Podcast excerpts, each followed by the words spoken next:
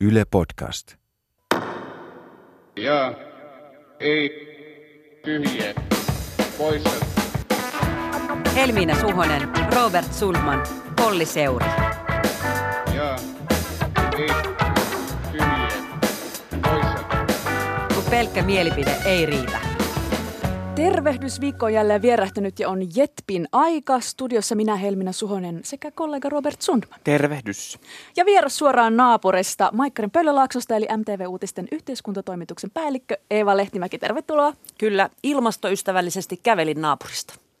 Sä oot Eeva työskennellyt politiikan toimittajana 90-luvun lopulta saakka ja kävit tässä välissä viestintämaailmassa ennen kuin palasit aika vastikään pomoksi vanhaan kotitoimitukseesi. Miltä tuntuu olla takaisin politiikan journalismin parissa? Kyllä se on aika, ollut aika ihanaa, jos mä saan tehdä tämmöisen tunnustuksen. Äh, hektistähän se on, en mä mitään muuta epäilykään, mutta neljässäkin vuodessa, kun mä oon tässä välissä kuitenkin tehnyt jonkun verran toimittajan töitä, ollut kolumnisti, mutta sä katot sitä politiikan maailmaa pikkasen sieltä ulkokehältä, mikä on, suosittelen sitä kaikille, se on hirveän tota, elähdyttävää ja tervehdyttävää ihmisen sielulle, mutta tavallaan se hektisyys ja, ja miten neljässäkin vuodessa eduskunta on muuttunut ja myös neljässä vuodessa tämä työn tempo politiikan journalismissa, niin kuin kaikessa journalismissa, niin se on mm. entisestään kiihtynyt. Muutama viikko sitten pureuduttiin JETP-jaksossa Antti Rinteen hallituksen ensimmäiseen budjettiin, joka pullautettiin ulos budjettirihestä. Ja viime viikon perjantaina noin kuuluisat keltaiset kirjat saapuvat eduskuntaan ja koko tämä viikko on sitten keskusteltu budjetista suuressa salissa. Eduskuntahan käsittelee hallituksen budjettiesitystä oikeastaan koko loppuvuoden ja pelkästään lähetekeskustelua on käyty tällä viikolla jokaisena istuntopäivänä ilta myöhään saakka. Se ei sinänsä ole kummallista, koska eduskuntahan voi vaikuttaa ylipäänsä kahdella tavalla, säätämällä lain tai ohjaamalla johonkin rahaa, joten, joten keskustelu on suotavaakin ja puhetta on kyllä riittänyt. Joo, itsekin olin tällä viikolla joka päivä kuuntelemassa tätä sanallista iloittelua eduskunnassa, kun osallistuin eduskunnan järjestämään toimittajien koirakouluun tällä viikolla. Ja musta tällä viikolla päästiinkin ensimmäistä kertaa oikein kunnon keskustelumakuun. Mutta mitä Rinteen hallitus tekee? Se köllöttelee ja lupaa tehdä toimenpiteitä vuoden päästä. Ryhtykää nyt toimii, hyvä hallitus, ja tehkää niitä vaikuttavia toimenpiteitä. Tämä leikkausten tie on ohi ja nyt rakennetaan parempaa maata. Se on arvovalinta. Se on vain hyvin erilainen kuin kokoomuksen arvovalinta tähän, millä tämän kaiken rahoitatte. Kertokaa se Suomen kansalle. Valtiovarainministeriön omat virkamiehetkin lakonisesti toteavat, Rinne, teidän hallituksen toimista, että niitä odotellessa, itse en aio hengitystä pidättää, niitä odotellessa. Me ei olla luvattu, me ei olla luvattu, tämä hallitus ei ole luvannut toimenpiteitä ennen vakaata harkintaa, huolellista suunnittelua. Ja niitä toimenpiteitä lähtee liikkeelle ensi vuoden kehysriihessä huhtikuussa. Edellä kuultiin siis kokoomuksen kansanedustajien Kalle Jokisen ja Timo Heinosen kritiikkiä vihreiden eduskuntaryhmän puheenjohtaja Emma Kari sekä pääministeri Antti Rinne puolestaan puolustivat hallituksen esitystä. Joo, siellä kuultiin kyllä tämmöisiä one-linereita suuntaan ja toiseen. Muun muassa Jussi halla luonnehti konkurssihallituksen konkurssibudjettiksi tätä esitystä, hallituksen esitystä. Tässä myös Timo Heinonen toi tuossa hyvin esiin kokoomuksen viikon hokema, joka oli ehdottomasti tuo niitä odotellessa. Myös Ben Zyskowicz vanhana kunnon välihuutelijana sitä toisteli koko ajan tuolla salissa. Tämä viikon lausahdus on lähtöisin siis tällä viikolla julkaistusta valtiovarainministeriön talouskatsauksesta. Kyllä, valtiovarainministeriö odottelee Rinteen hallitukselta työllisyystoimia. Siihen tuo lause viittaa. Eeva, kirjoitit maanantaina tuosta valtiovarainministeriön katsauksesta. Millaista kyytiä se antoi Rinteen hallitukselle näin budjettikäsittelyn alla? No ihan ilmankin sitä aika, aika jännittävästi viestittyä esipuhetta, niin olihan ne luvut siellä hallituksen kannalta tosi karmaisevat. Eli se, että, että jos tämä kasvu pysyy näin, näin heikkona, miltä se nyt hyvin todennäköisesti näyttää, niin hallitus ei tulisi saavuttamaan sitä 75 prosentin työllisyystavoitetta. Ja miksi siitä jankutetaan koko aika? Niin siitä jankutetaan ihan siitä yksinkertaisesta syystä, että hallitushan on itse sitonut. He koko ajan palaavat siihen ja koko se hallitusohjelman meno, menolupaukset, koko se niin kuin talouspohja kaatuu tai nousee sen 75 prosentin työllisyysasteen varassa niin kyllähän siellä oli tosi, tosi niin kuin huolestuttavia lukuja. Ja se velkaantuminen jatkuu ja, ja tavallaan olihan siellä myös se Mikko Spolanderin ää, tiedotteeseen laittama havainto siitä, että jos se kasvu on vain sen prosenttiyksikön verran tai prosentin verran tai menee jopa sinne nollalla alkavalla luvulla, niin hän niin kuin sanoi, että, että silloin ei rahat yksinkertaisesti riitä tähän hyvinvointivaltion pyörittämiseen huutomerkki. Ja, ja oli, Tämä on se Suomen kuuluisi välimerkki tällä hetkellä, että valtiovarainministeriön tiedotteessa on ollut huutomerkki. Miksi nyt huudetaan? Ihana. Niin, no, hän itse sanoi, että tota, kun sitähän sitten tulkittiin siellä salissa, että, että siitä saivat pontta sekä niin kuin, ö, tota, oppositiopolitiikot, varsinkin kokoomuslaiset, mutta sitten taas pääministeri sanoi, että ei, että on puhuttu niin kuin virkamiesten kanssa, että he nimenomaan tukevat tällä esipuheellaan hallituksen ö, tuota, linjaa, mutta kyllähän Spolander itse sanoi, että hän halusi kiinnittää siihen huomiota, että tämä on aito huoli.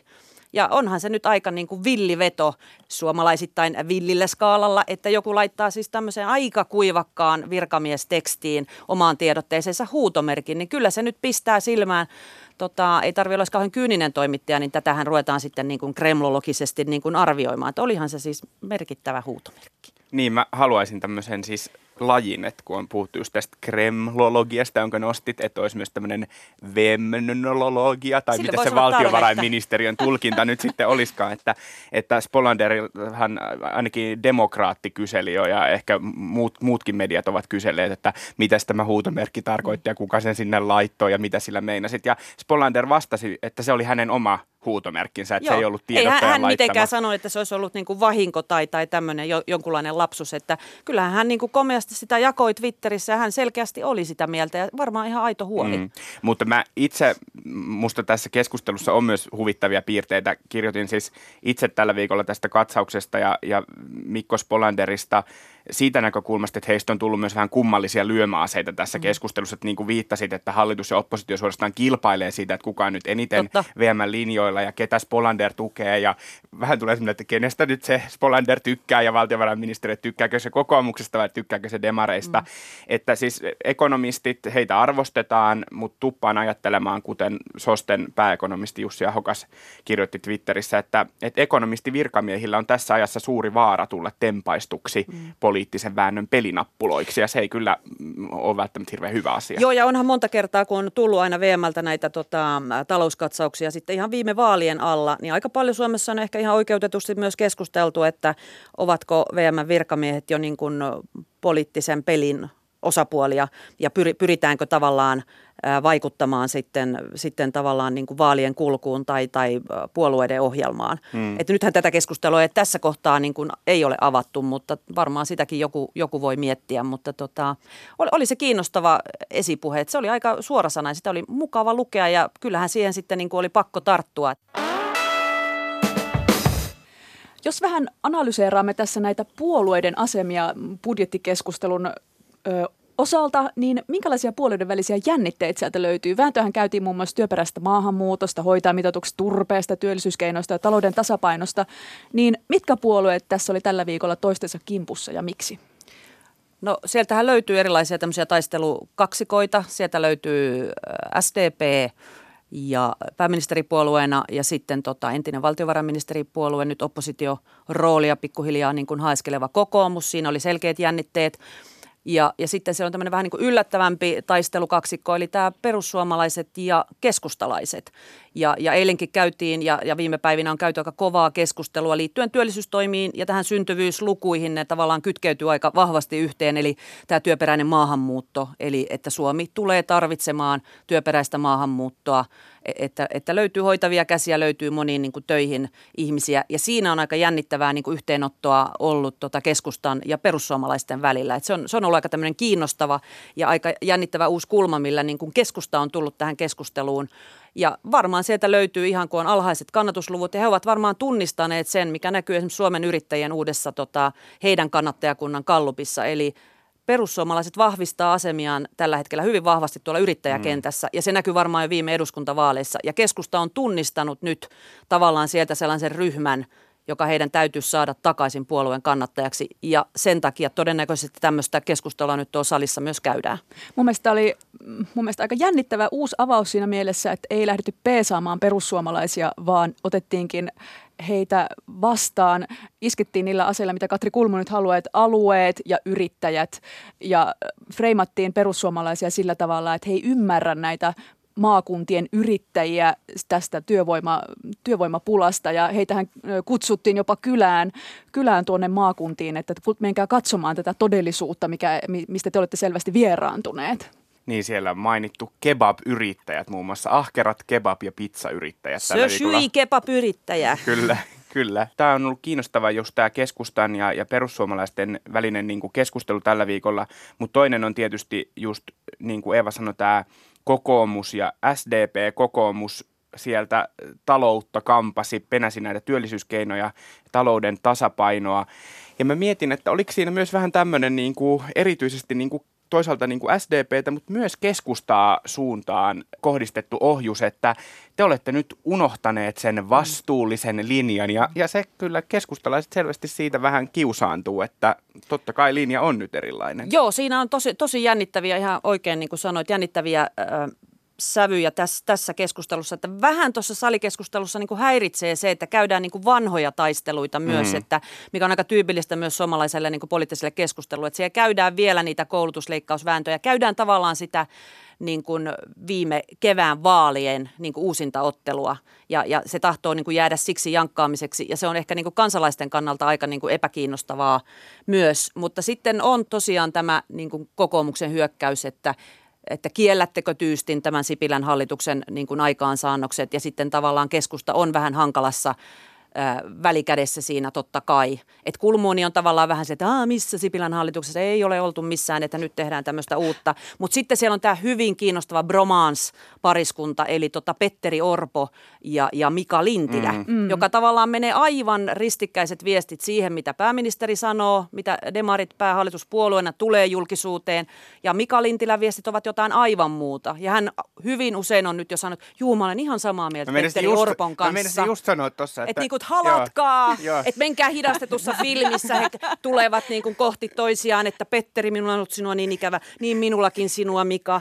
Ja, ja se on niin kuin jotenkin kans todella jännittävää, että kuinka kauan niin kuin me voidaan jatkaa tätä tavallaan hallituksen sitä, että siellä on kaksi hyvin, hyvin erilaista linjaa pääministerillä ja sitten valtiovarainministerillä. Mutta ehkä se kertoo myös niin kuin siitä, että tämä työllisyystavoite ja nämä niin kuin työ, siis työllisyyteen liittyvät asiat, niin ne on erityisesti keskustalle tärkeitä. Ja mä monta kertaa epäillyt, että demarit ei ole niin asian perään. Siis kun miettii lopulta, että työllisyystavoitehan ei ole ainoa asia, jolla taloutta voidaan tasapainottaa. Toinen esimerkiksi olisi verot, mutta keskusta ei halua kiristää verotusta. Ja tällä viikolla on ollut paljon niin kuin aiheesta uutisointia. Helsingin Sanomat esimerkiksi teki ison jutun tällaista norjalaisesta verotutkimuskeskuksesta ja siitä, miten verotusta voidaan kehittää ja Paavo Teittinen teki uutisen sitten tästä listaamattomien yritysten osinkojen verotuksesta, kuinka keskusta ja RKP oli torpannut niin kuin demareiden mm. haluja. Ja kun mietitään, mitä demareilla oli siellä niin kuin vero-ohjelmassa ennen vaaleja, niin siellä oli paljon semmoisia työkaluja, jotka ei keskustalle niin kuin mennyt läpi. Eli keskustahan tavallaan voitti sen kilpailun mm, mm. niistä keinoista sit hallitusneuvotteluissa. Ja musta on niin kuin kiinnostavaa nähdä, että voiko jossain vaiheessa sitten, tavallaanhan niin kuin nyt keskusta pitää demareita vähän niin kuin tietyllä tavalla panttivankina tässä, mm, että te ette saa toteuttaa näitä asioita, koska me tultiin tähän hallitukseen, mm, meille tämä työllisyystavoite on tärkeä, mutta saa kyllä nähdä, että sitten jos mm, työllisyydelle ei tapahdu niitä hyviä asioita, niin voiko olla, että, että demarit alkaa tässä voittaa vai voiko olla niin, että sitten hallitus alkaa rakoilemaan? Kyllä se, niin kun se totuuden paikka hallituksen tälle yh- yhteneväisyydelle tulee olemaan se, se elokuu 2020. Mutta sinänsä jos mennään tähän niin yri- yritysten verottamiseen, niin sinänsä sehän olisi ollut uutinen, jos ihan aidosti siellä yritysverotyöryhmässä olisi vakavasti puhuttu siitä, e, e, että näitä niin kuin veroja, veroja ruvetaan niin kuin kiristämään. Että sehän oli selkeästi se yksi keskustan mm. tärkeimpiä kynnyskysymyksiä Kyllä. ja heidän kannattajakunnalle ihan olennainen nämä listaamattomien yritysten verotus, että sehän olisi ollut paukku, jos se olisi niin kuin ollut edes vakavassa kyllä. harkinnassa. Eikä varmasti helpottaisi vuotoa perussuomalaisiin, jos yhtäkkiä sitten otettaisiin toisenlainen kanta Totta. yritysten verotukseen. Joo, tämä hallituksen kyllä keskustan positio on tällä hetkellä aika vahva, että pystyy pitämään demareita tässä vähän niin kuin ö, puristuksessa, mutta myös vihreitä. Salissa puhuttiin myös ilmastonmuutostoimista ja niistä kuumotettiin ja musta tuntuu, että tässäkin keskustaa vähän niin kuin niskan päällä. Mitä mieltä olet vihreistä, miten he pärjäsivät tällä viikolla salissa? No varmaan se on heille hankala myös just tämä ilmastonmuutoskeskustelu, että kyllähän ne on aika jännittäviä nämä tota, esimerkiksi tähän turpeeseen liittyvät ulostulot, mitä on tullut hallituksen sisältä.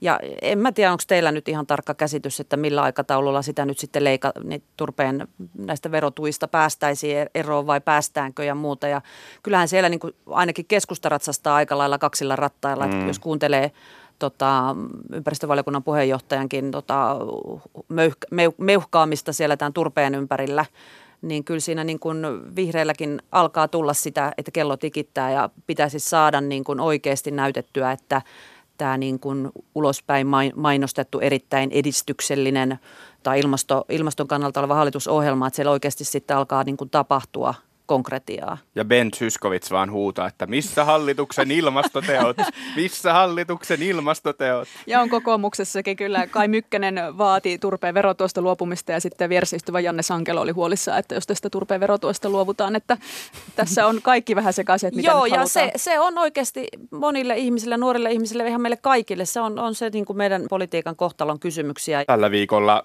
on ollut myös uutisia liittyen vähän tämmöisiin niin kuin ihmisoikeusteemoihin, jotka ei varmaan ole mairitelleet vihreitä tai vasemmistoliittoa. On puhuttu Suomen aseviennistä Turkki, joka hyökkäsi Syyrian tällä viikolla. Ja sitten ää, toisaalta oikeuskansleri on, on, on ottanut esille jälleen nämä Al-Holin leirin lapset. Ja ne, se kyllä selvästi aiheuttaa kiusallisia tilanteita vihreille ja vasemmistoliitolle, että he ovat hallituksessa, joka ei nyt pysty reagoimaan tähän ehkä, ehkä sillä tavalla, kun osa näiden puolueiden kannattajista haluaisi. Sitten taas toisaalta näiden puolueiden kannattajat ei myöskään voi vuotaa mihinkään, että he eivät lähde perussuomalaisiin kokoomukseen tai kristillisdemokraatteihin sieltä. Että se on niin, niin sitten voi siirtyä, siirtyä niin kuin passiivisesti katsomaan. Eli voi olla, totta. että jossain vaiheessa mm. nähdään, että ainahan tulee sellaisia hetkiä, niin kuin politiikan teossa, e, että kun katsotaan esimerkiksi jotain mielipidemittauksia, niin kannattaa aina katsoa myös se luku, että kuinka iso on se epävarmojen osuus. Kyllä. Eli ovatko he omiin puolueisiinsa pettyneitä, näkevätkö sen tilanteen jotenkin hämmentyneenä. Mä näin myös mm, semmoisen, että kun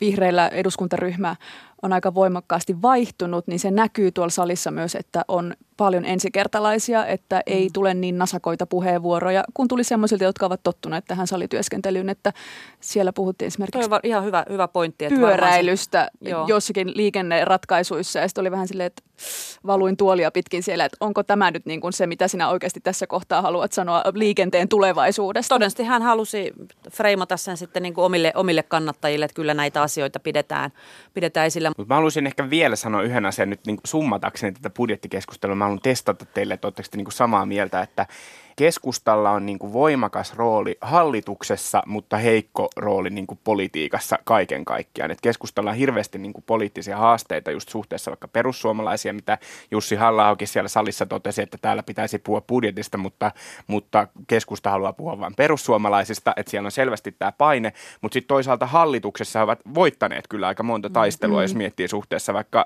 demareihin ja vihreisiin. Mm.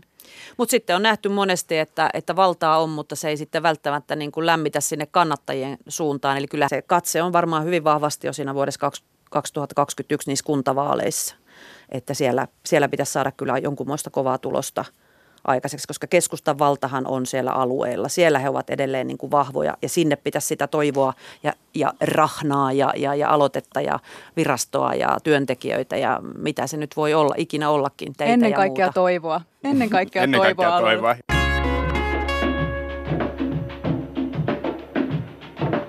Tällä viikolla kävi tällainenkin ajatus mielessä, että milloinkahan hallitus pääsee irti tästä hoivamitous-kurmotuksesta. Kokoomus ja perussuomalaiset ei tätä tule unohtamaan vielä hetkeen, sillä tälläkin viikolla tunteet kuumeni salissa. Erityisesti demarit saivat tästä kuulla kunniansa. Te olette syöneet sananne ja siirrätte vastuun hoitajamitoituksesta seuraavalle hallitukselle, Juuri koska niin. teillä ei ole rahaa. Paljonko tässä kirjassa on vuodelle 2023 varattu rahaa hoitajien palkkaan, eli kuinka monta hoitajaa Suomessa on lisää vuonna 2023? Meillä on julkisen talouden suunnitelmassa rahoitus 1300 hoitajan lisää lisäämiseen. 2023 hoitajamitoitus kun astuu voimaan, niin silloin se, siihen pitää olla rahat vuoden 2023 budjetissa. Ja kuka sen budjetin tekee? Sen tekee Rinteen hallitus perussuomalaisten Arja Juvonen ja kokoomuksen Timo Heinonen kuumottelivat valtiovarainministeri Mika Lintilä ja sitten vasemmistoliiton Paavo Arhimäki puolustivat. Tässä kiistassahan kuumotetaan pääministeri Rinnettä siis siitä, että hoitajamitoituksella voitettiin vaalit ja se lykkääntynyt aivan kauden viime metreille. Ja hoitajamitoituksesta on tullut taas henkilöstömitoitus ja rahoitus, rahoituksestakin on epävarmuutta. Niin kuinka kohtalokos tämä 0,7 on nyt Antti Rinteen hallitukselle? Mä väittäisin, että se tulee olemaan yhtä iso, yhtä paljon esillä oleva asia kuin nämä koulutusleikkaukset oli viime kaudella. Ja okay. onhan se niin kuin totta, että, että tota, demarit hyötyivät tästä viime hetken keskustelusta. Ja kyllä he aika rehvakkaasti lupasivat sen homman hoitaa, vaikka varmaan tiesivät siinä vaiheessa, että tämä ongelma ei ole ollenkaan niin yksisyinen ja niin helppo ja se maksaa paljon – ja nyt he varmaan tekevät sen, minkä pystyvät, mutta kyllä he tämän niin kuin edestään löytävät. Mutta totta kai se on hirveän hankala myös se kokoomuksen tilanne, koska oli tämä desimaalikeskustelu ja, ja voidaan aina vedota. Eli nyt kun puhuin siitä, että käydään näitä vanhoja sotia, niin tavallaan aina tullaan sitten vastapuoli tulee palaamaan tähän, että kokoomus on aina tätä vastustanut ja te ette halunneet tätä pysyvää hoitajamitoitusta. Me kaikki muut olimme sen kannalla ja tätä me nyt sitten jahnataan, jahnataan sitten tota, todennäköisesti tämä neljä vuotta. Se on sinänsä raivostuttavaa, koska tämä vanhustenhuollon tilanne on ollut tiedossa. Tämä sama kysymys on pyörinyt niin kauan kuin mä oon ollut politiikassa ja se on oikeasti iso hoivaongelma. Se on inhimillinen ongelma ja mä vaan niin kuin toivon, että jotenkin tämä ratkaistaan. Mutta kyllä tämä on tosi vaikea, vaikea että mistä, mistä saadaan ne rahat ja ennen kaikkea, että mistä löytyy ne hoitajat.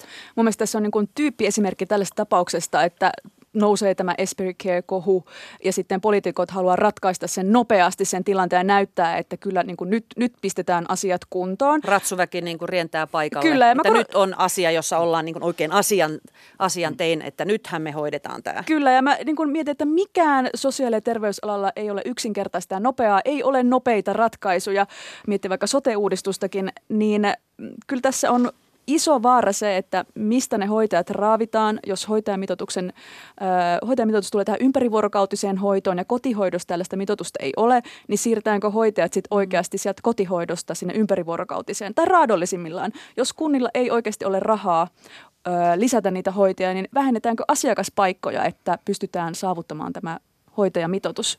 Ne on kaikki todella, todella hyviä, hyviä kysymyksiä, että, että miten tehdään. Monihan pelkää esimerkiksi, että se kotihoito kärsii sitten tässä, että, että niitä hoitajia, hoivahenkilöitä siirtyy. Ja tavallaan sitten, kun siinä aika tarkasti tulee näitä ammattirajoja, niin onko kohta sitten niin, että, että pidetään tavallaan siitä hierarkiasta tosi tarkkaan kiinni ja semmoinen järjen käyttö ja, ja, ja miten siellä hoivalaitoksissa työt pyörii – niin se sitten katoaa, koska tehdään aika tarkat sitten ehkä rajaukset, että mitkä tehtävät kuuluvat kellekin. Ei oikein jaksa ajatella niin kuin sitä, että kuka tästä hyötyy tai muuta. mä mm. lähdin ajattelen niitä mummoja, pappoja, mun omia ikääntyviä vanh- vanhuksia, jopa itseäni jossain vaiheessa, että, että miten, miten tämä menee. Ja se ajatus on vähän sellainen, että mä en oikeastaan uskalla kauheasti edes pysähtyä sen äärelle, että, että mitä se tulevaisuus on. Se, on. se on aika karu ja pelottava ajatus. Ja siitä meidän oikeasti pitäisi niin kuin puhua. Mä oon ratkaissut tämän henkilökohtaisesti sillä, että mä aion perustaa mummokommuunin ystävistäni, ostaa töölöstä jonkun kattohuoneesta, josta me palkataan omat hoitajat sinne. Saanko mä tulla sinne?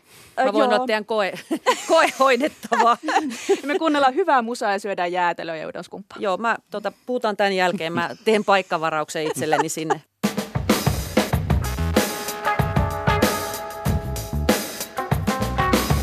Ja ei. Tyhjiä poissa. Seuralehti teki tällä viikolla jutun siitä, miten ö, pilkka on korvannut käytöstävät salikeskusteluissa ja muita edustajia haukutaan esimerkiksi somessa kovin sanoin.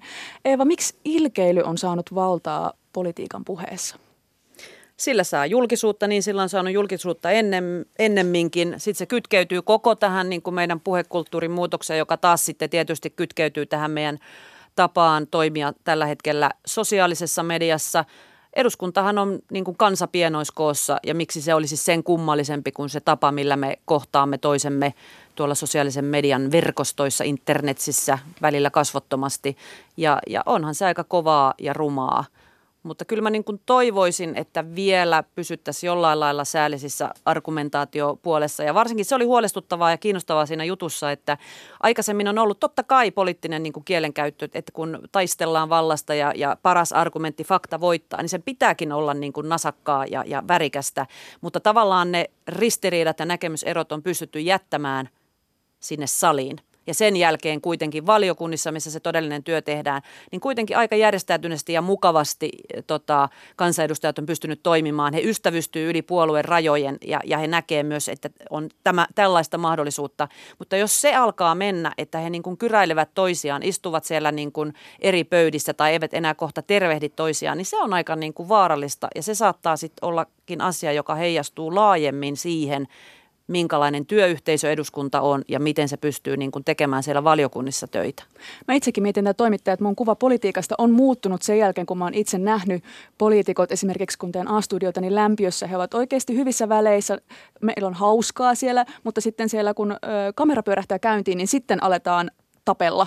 Et se on niin kuin tehnyt itselle hyvää nähdä se, että oikeasti ihmiset tekevät yhteistyötä ja pystyvät olemaan inhimillisesti ja kohteliaasti toistensa kanssa. Mutta sitten se on ongelmallista, että kansalaiset näkee vaan sen tappeluosion. Että nähdään vaan ne konfrontaatiot ja mm, ne mediaotsikot siitä, että taas ollaan erimielisiä. Ja siinä seuraajutussa oli kiinnostavaa, että muutama kansanedustaja sanoi, että niin, että mut on niin kuin oikeasti äänestetty tänne niin kuin räksyttää ja soittamaan poskea ja, ja olemaan niin kuin häröilemään.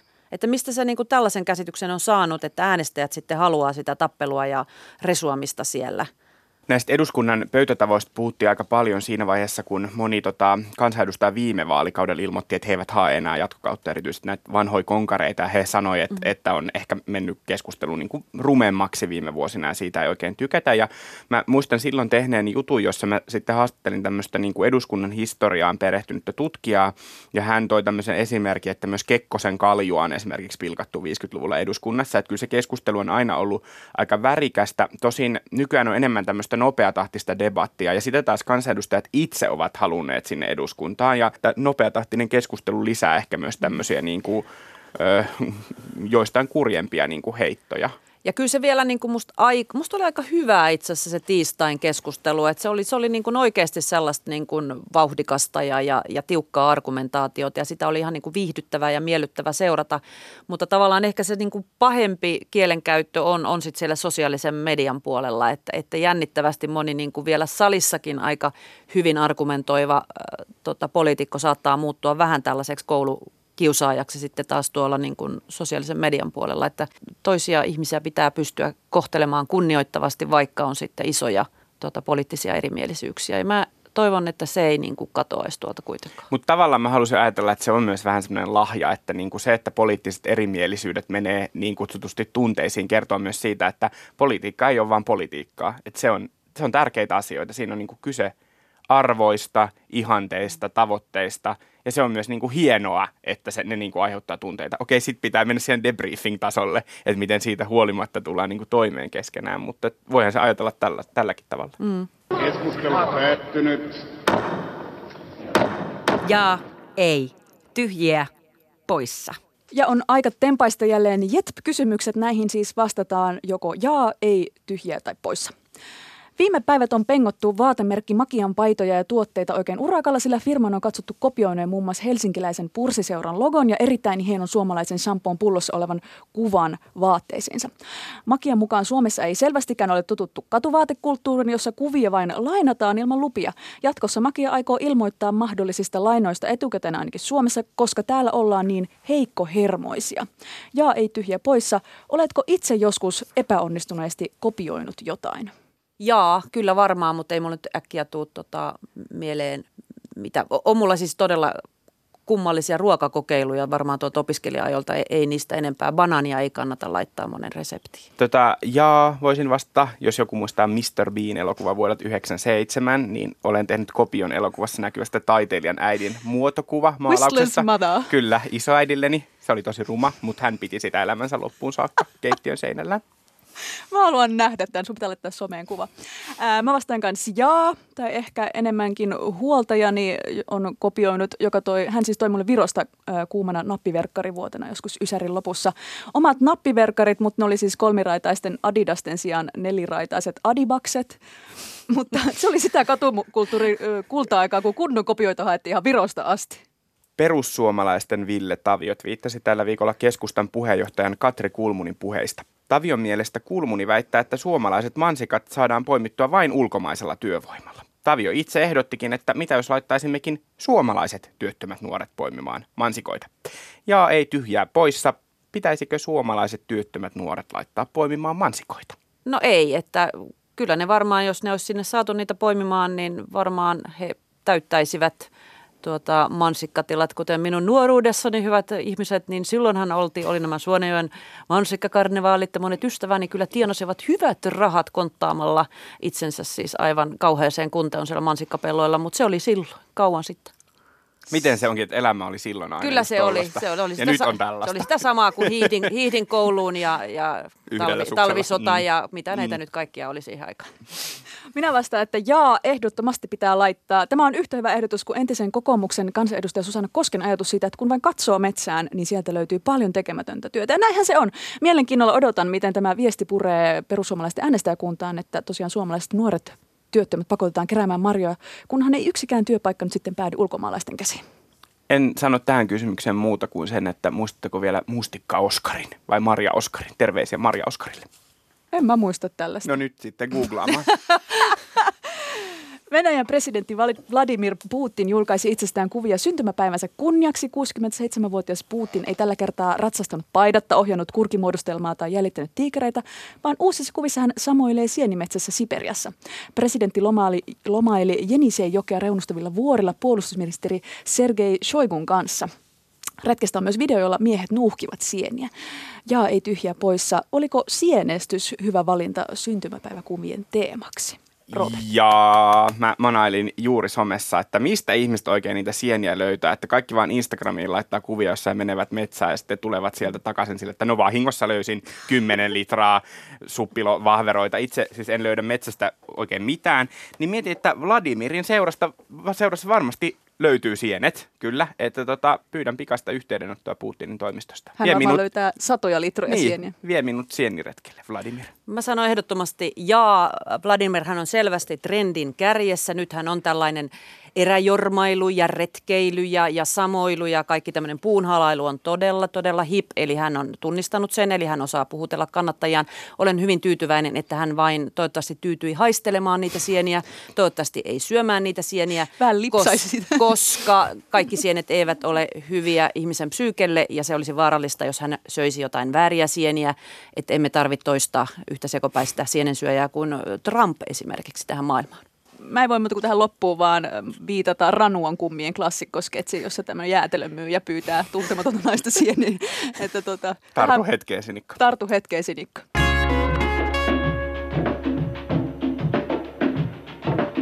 Kiitos, että kuuntelit Jetpin. Mitä mieltä olit? Laita meille palautetta vaikka Twitterissä tai Instassa. Tunniste eli hashtag on tietysti Jetp. Tätä jaksoa oli tekemässä Helmina Suhonen ja Robert Sundman. Vieraanamme oli MTV-uutisten yhteiskuntatoimituksen pomo Eeva Lehtimäki. Kiitos vierailusta. Kiitos, oli mahtavaa. Äänitarkkailijana oli Antoni Wikström, äänisuunnittelijana Joonatan Kotila. Ensi viikkoon, moi!